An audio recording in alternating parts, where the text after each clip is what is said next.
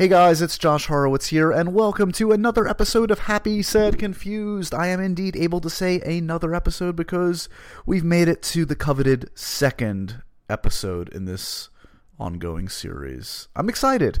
We got the first one out of the way. It was a fun one with Kate Mara, and today is a really cool one with one of my favorite filmmakers.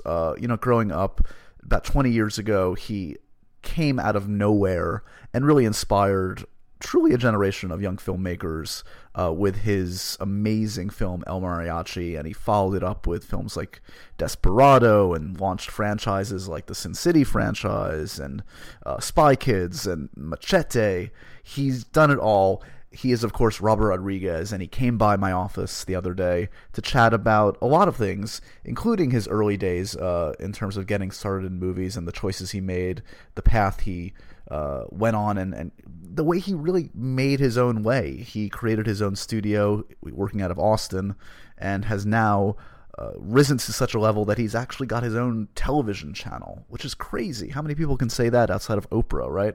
It's called El Rey, and we talk about that and the fact that it's launching with a really high-profile, cool series based on one of his own films, of course, From Dusk Till Dawn, which is the film that made George Clooney who he was. And we get into that. We talk about how George became the star of that one and how it really elevated him. So a lot of cool stories about Clooney, about Quentin Tarantino, Robert's really good friend, about Sin City, future projects, and also just some inspiring words about kind of charting your own path and trusting your instincts and not going the typical Hollywood route in forging a career as a filmmaker. I think it's inspiring stuff for any aspiring filmmaker. He literally wrote the book. If you haven't read Rebel Without a Crew, that's a great read by Robert Rodriguez. But before you get to the book, why not just listen to the man himself, Robert Rodriguez and me on this episode of Happy, Sad, Confused. And of course, if you like what you hear, tell me what you think on Twitter, Joshua Horowitz. Make suggestions, ask me questions, tell me who you think you want to hear on the show. It's your open invitation to be a part of the process. So without any further ado, here he is, a really cool guy, a really great filmmaker, Mr. Robert Rodriguez.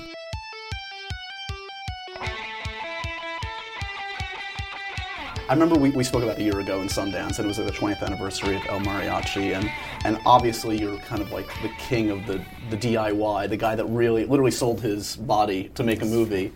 And we're now at a point where you have like literally four different franchises, at least by my count, and you have your own channel. It's like you can't go from more one extreme than another. Does it boggle your mind when you kind of think about where you're at today versus where you started?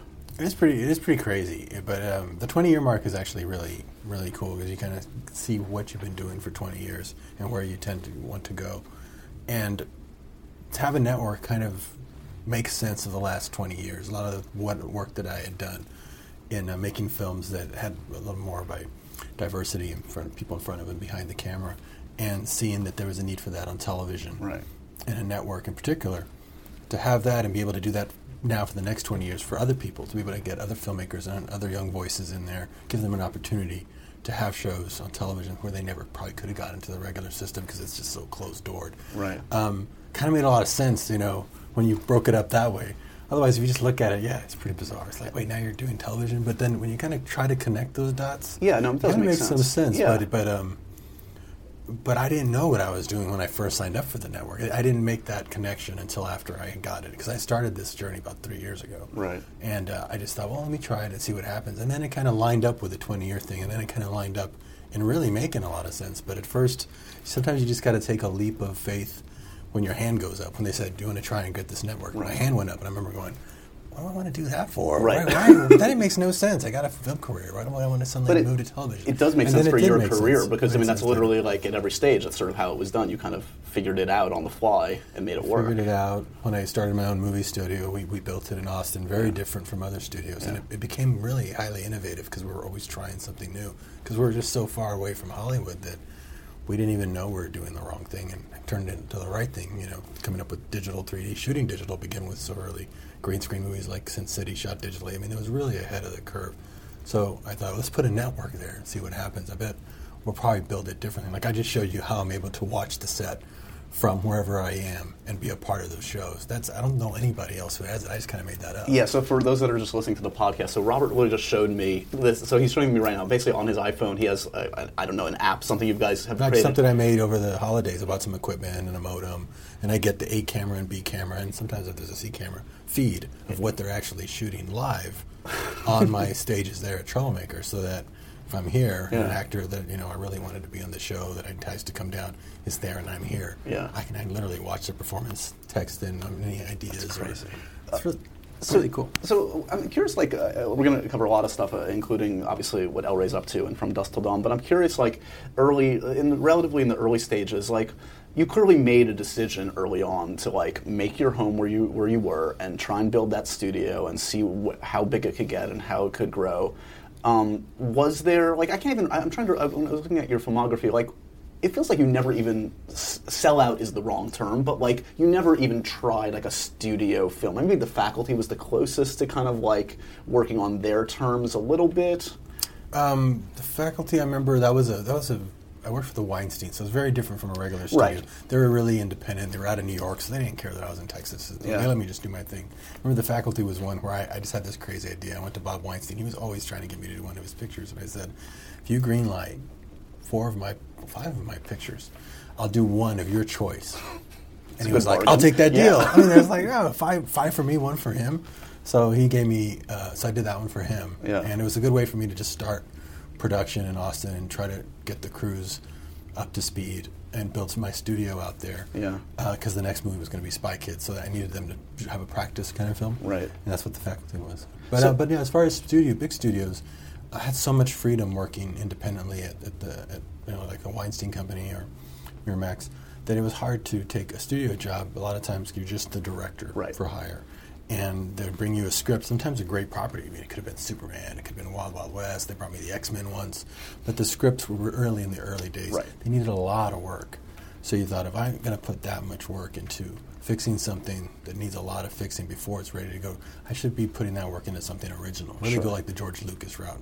Instead of getting the rights to Flash Gordon and doing it for a studio, create your own. Go write Star Wars, you know, something like that. So that's how I created so many franchises, because I went that route instead of just directing a big movie. And you kind of circumvented, as you say, kind of that insane, as we know, development process that you can get too many chefs in the kitchen, and you're your own boss, and you get that kind of immediate gratification. You can be shooting tomorrow if you want to with a friend that's in town. I mean, it's kind of that simple. I got some directors working on my show on Dusk Till Dawn right now who went through that. They made one big movie, and then studios won them, and they're developing stuff.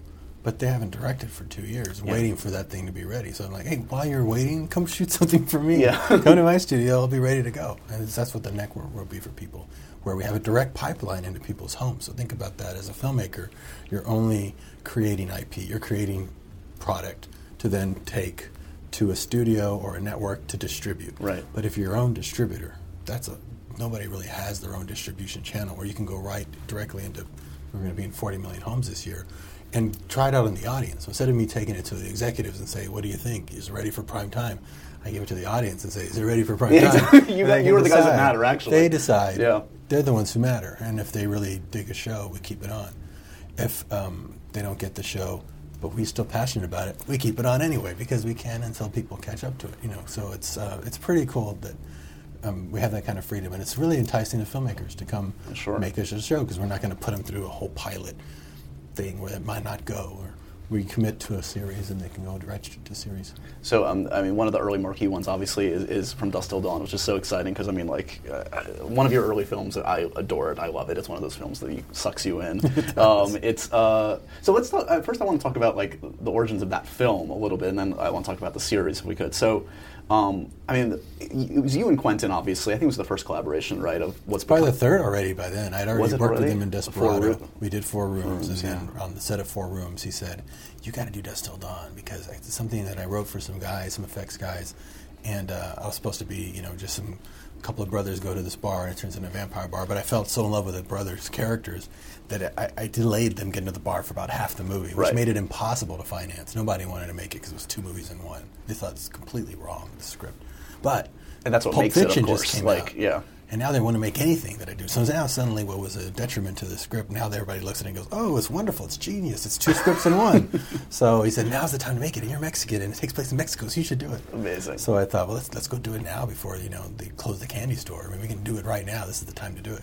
So we went and we made it, and became a kind of like a strange cult film. You know? Absolutely. I mean, and one of the many cool things about it is you. I think he would probably agree with this. You made Clooney's film career. I mean, Clooney, for the first time when you saw him in that film, he was a movie star. Right. He owned the screen and was so freaking charismatic. It was insane. It was, you know, really by design. You know, we looked at the for an actor for that, and you know, you looked at the actor list, and it was just a lot of guys that were really great, but you just seen him do that role so much. I was really looking for something fresh, and I had seen George on ER, but it was really kind of hard to see him. They always shot him from really far away, and he's always had his head down. Right. It's like, that guy, maybe that guy, but I can't really tell. And then I saw him on a news interview, and he didn't like the interviewer. He was sitting kind of brooding like that. I was like, there's something about that guy. So I called him, and he came to meet with me at my house, and he rode up on his Harley, and he was just really totally cool. I said, oh, this guy's like a man's man. I said, you're going to do this movie for me. I'll give you a starring role, and I'm going to shoot you completely different than you've been shot, because you should be shot like from the camera low with a lens, and I'm going to have you looking almost right into the lens all the time,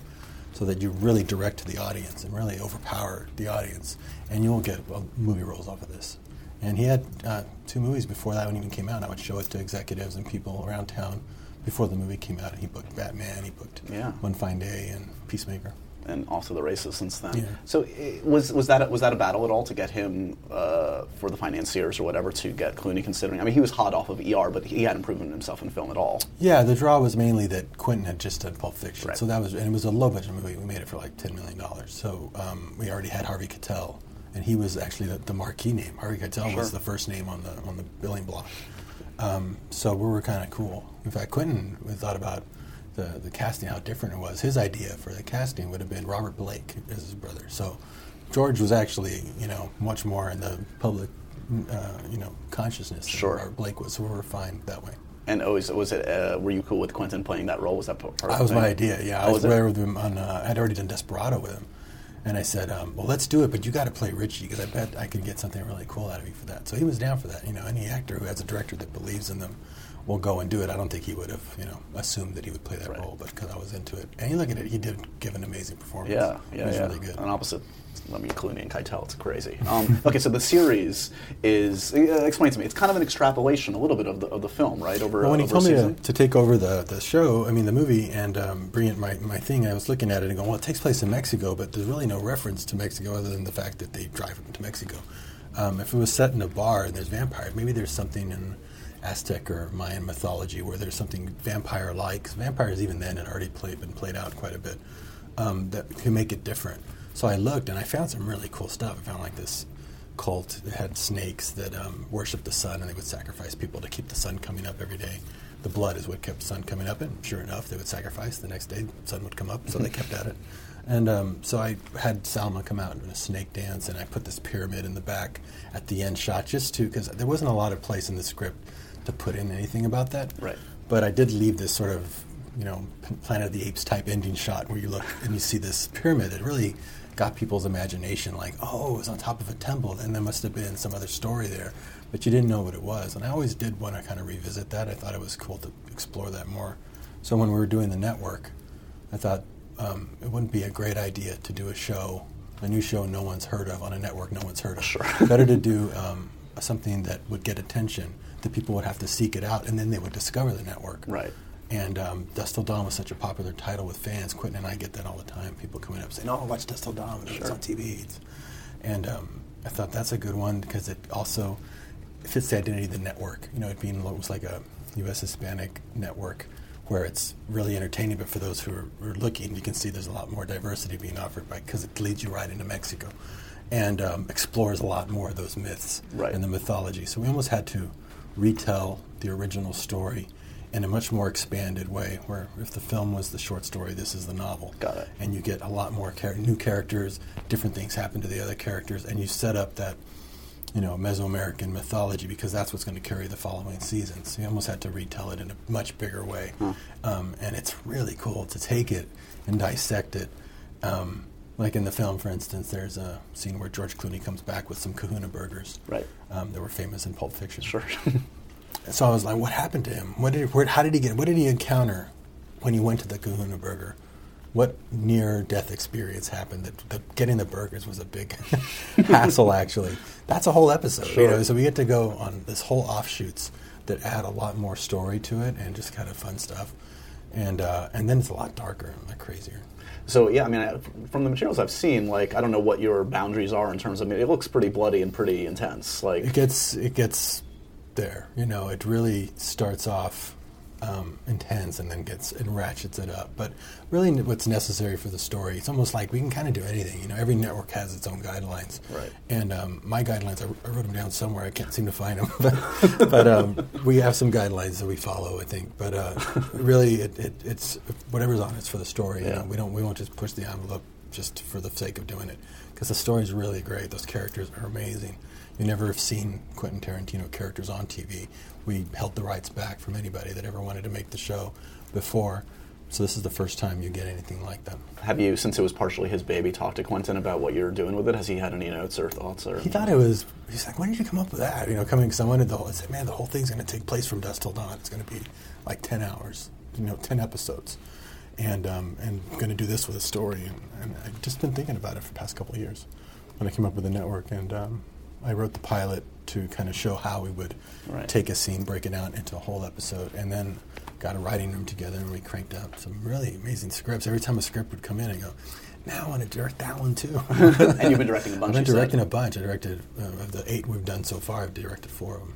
So it's funny because it contrasts a little bit, like your buddy, who I think you count as one of your best friends, Quentin, right? Like, and his approach to filmmaking in many ways similar, but he also, like, in terms of output, you've got him beat there. You like, you know, you're working like every week. It seems like on a different project. He's hilarious. He would say, yeah, that I work, you know, too often on stuff. He would say that, you know, I'm not at the races, man. I'm taking my time. Right. I'm not alive. And he does. He goes and he writes something for sometimes years, and it's flawless. Yeah, and the guy is just really great. Did he show you that infamous Hateful Eight script that's been floating around? I'm sworn to secrecy. Oh man, that was a yes. I'm sure it's awesome. He hasn't. I mean, he is. Probably one of the best writers. Yeah. You know what? It's so weird to walk around his house and see pieces of, I know what his writing looks like because he writes it by hand, see pieces of loose paper that have full writing on them. Yeah.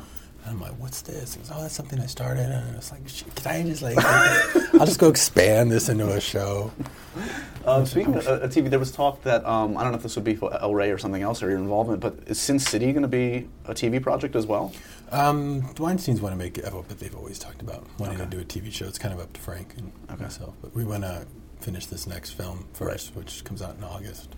So I want to ask you a little bit. I know you don't want to give the whole kit and caboodle away right now, but a couple things on Sin City, A Dame to Kill For, right? Very cool. So was it tough getting Mickey back? Because Mickey was pretty tough in terms of like the makeup. He was always talking like, you know, the makeup was pretty much a bear. It was. I mean, he is kind of claustrophobic, so to be in the makeup for that long, and he was right. You know, he was like, how come they haven't made advances enough to fix this makeup thing? I said, you know what, that's a good thing. Or tell them that you're only going to do it if they get the makeup down in 30 minutes. Yeah, and so I told Greg and Nicotero, you guys must have some way to just get him in and out of it. And he thought about it, and he figured, you know what, if we pre-painted the thing, they got it down to probably like 45 minutes to an hour. Gotcha. And that was much better. You know, there's no reason to sit in the chair that long for makeup to be done over and over, and they figured out a way to do it, especially with Mickey. I'm excited about your choice for your dame, because Eva Green is like, she's one of these actresses that in every film, she speaking of like Clooney, like pops off the screen and always is like, invariably the best thing in maybe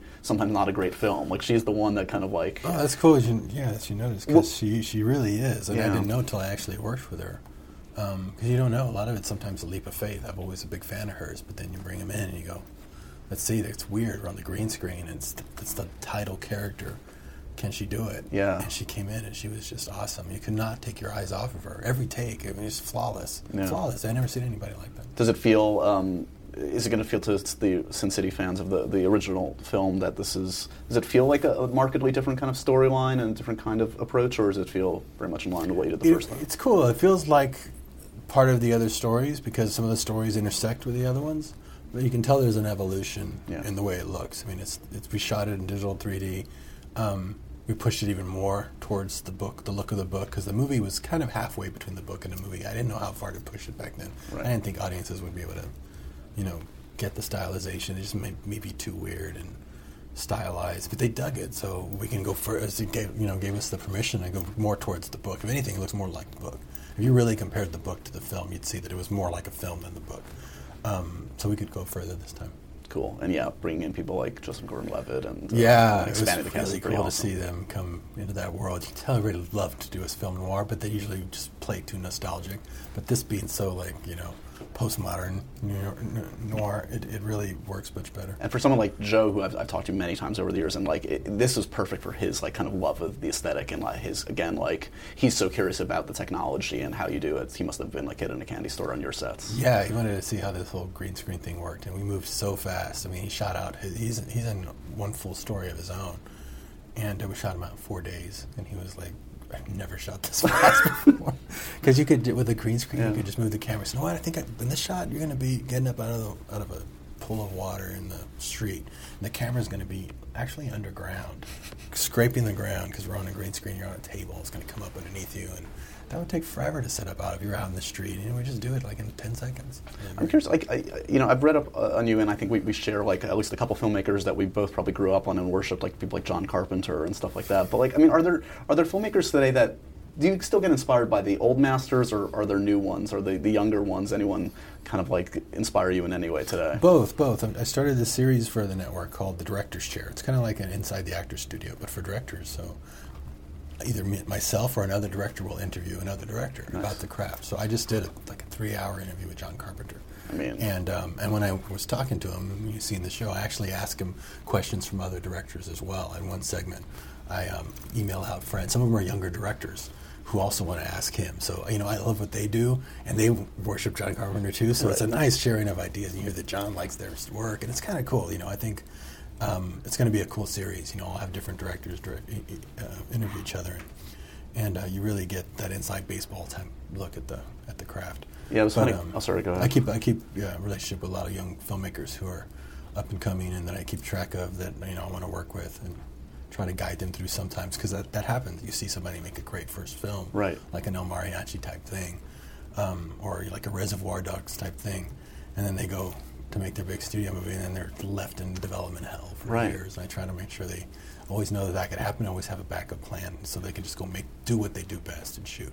When you look back, again, kind of circling back to what we were talking about earlier, I mean, how much of it was luck, and how much of it was having a specific plan of how you wanted to kind of see your career grow in the first few years? That's a good question.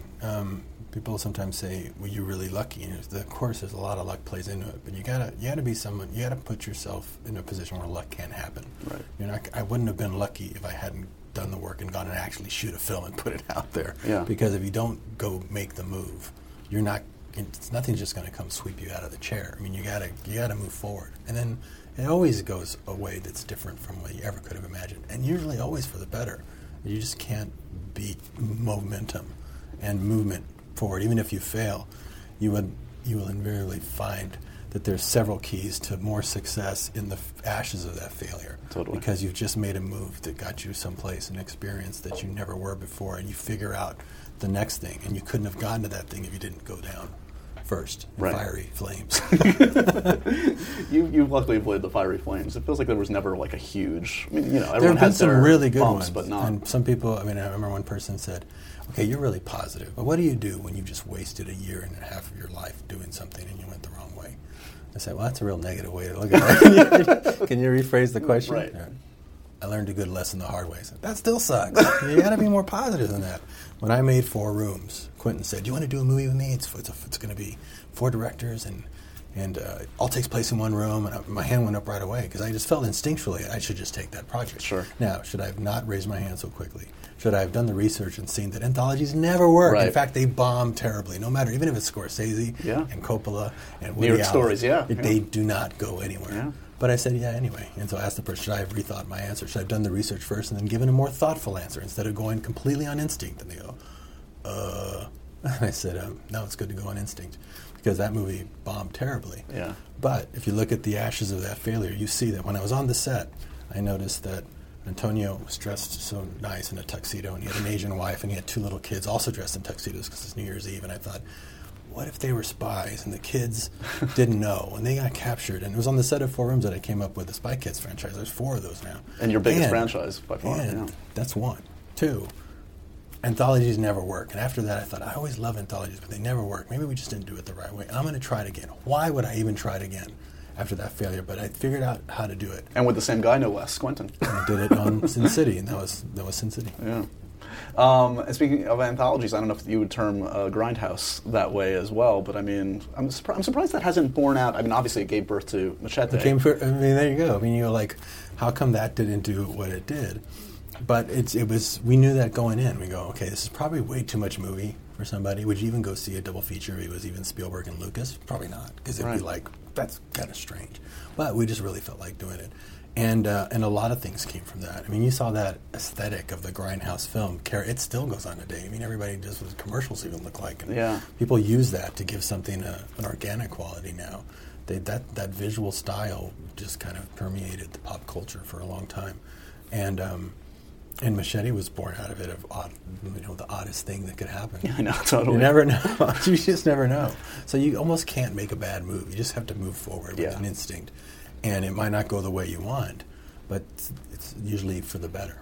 And was there one of you? You mentioned this earlier, how they came to you with early incarnations and scripts that needed development of X-Men and Superman and stuff like that. Mainly not because I'm was super talented, but because they saw that I was so inexpensive. They go, let's take him the franchise first, because he knows how to make a movie really inexpensively, really fast.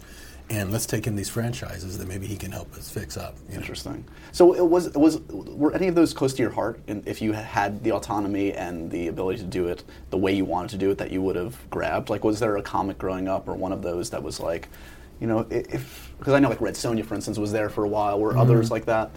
There were some that were enticing, but then you would look at them closely, and they always came attached with somehow they had some producer on there that had been on there for a long time that was notorious for going over budget and for going big, and you knew you would just be working for somebody. Yeah. So you you try to get in there and talk about it, and then something in your gut would tell you that's not the way to go, and so you'd back off and go make one of your own things instead. But they were always really seductive and enticing because you went, is this my move now? Is this the move I should make? You try to feel it out, and then it rarely felt right. There was even one time I was doing a movie with Steven Spielberg. I was doing Zorro with him, and there were two studios working on it, and they just weren't aligned in thinking. It was one of those that inherited two studios, which is the last thing you want. One studio is enough, and there's two. And one studio would say, "Don't listen to those guys; they don't know what they're talking about." And the other studio, "Don't listen to Spielberg's guys; they don't know what they're talking about." It was ridiculous. Yeah. And so I got to work with Spielberg all through the pre-production, and then he had to go make another movie. So I thought, this is the time to leave because I already got to live my dream. Oh my god! Got some home movies he shot of me and my kid together. I was like, oh my god, I even got a whole movie out of it. Amazing. It was pretty cool. One aspect of filming. I feel like you enjoy probably all of the aspects. Maybe you can correct me if I'm wrong, but I feel like casting is something that you revel in, and you've taken some big chances, especially in films like the Machete films. Right.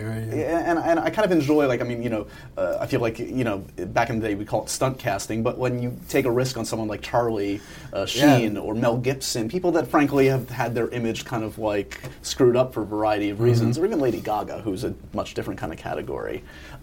Is it fair to say that you approach casting, you think, from a different standpoint than others do, or what do you think? Yeah, it's funny that you mentioned that. What other people would call stunt casting, that's just my regular casting. Right. I'm always just casting people that I just am big fans of and that I honestly want to work with.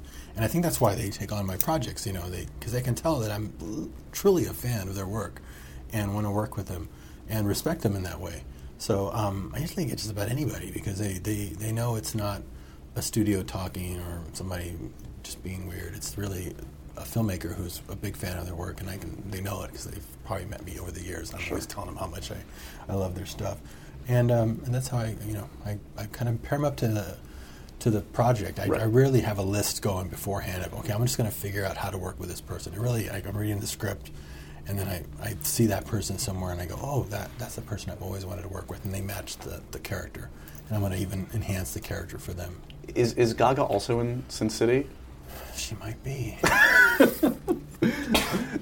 What is how would you assess her acting? She's really terrific. Yeah. She's really terrific. I mean, she comes in and you may have a part that you go, this could be, it's not quite a local, I could cast a local actor in it. It's not quite something you'd bring someone in on, but we could, but Lady Gaga's on tour in Houston. So she could come over here and do this and knock it out of the park. and knocks it out of the park. And you're like, wow, she's really studied acting and knows how to perform and knows how to make a moment out of something. Yeah. So she's really, you know, shockingly good. So if she was in Sin City, would there have been a give and take? Would she have given notes on the kind of part she wanted to do, or would you have said, this is what I think? Oh, no, I would have said, this is what your part is. I like to play it kind of like this. She loves direction. And she goes, I can do that. And how about if I do this and this and this? I thought, it's perfect. Let's go shoot it. And then the other actors are like, she's really good. I mean, she's really good. You know, things like that. Yeah, I think Joe actually confirmed it for me. Yeah, he told me that she was actually really good. Yeah. In our last remaining moments, because I know you're running around talking about El Rey and From Dusk Till Dawn, we've got a little grab bag of questions. You want to grab one or two of these? Dig in. Let's see, we got one from the top. Okay. These are for me to read? Yeah, read it out. We'll do what we got. If we hate it, we'll skip it. The most interesting person in the world is... Oh, boy. What do you think, Robert? Is this for me to answer? Oh. Yeah, I don't have the answers. The most interesting person in the world is... Oh, hold on a second. I'll come back to that. Okay. What's your favorite article of clothing? Those are both kind of tough. I'm talking about somebody who wears the same thing over and over. So this jacket, it's cool on the outside. I mean, feel the leather. Yeah. That's real? But it's even cooler on the inside. Look at this. Oh, Superman bed sheets inside. So you turn it inside out, and you sleep on it. On the plane, it looks, because they do sleep with it inside out on the plane, and it looks like I'm a little kid who wears Superman sheets on the plane. Amazing. Let's do one more. Let's finish strong. Most interesting people in the world. That's a hard one. That is tough. Beard or mustache? God, I gotta go with the Magnum PI. These are all really cool. Zombies or vampires? Zombie vampires. Coming soon to season 2 of From Dusk Till Dawn. Both. Perfect time to end it. Robert, thanks so much for stopping by my office. And congratulations on the big office. Y'all can't see, but this thing goes on and on. Not really. I'm just squatting in someone else's office. No, it's mine. Good to see you, buddy. Good to see you.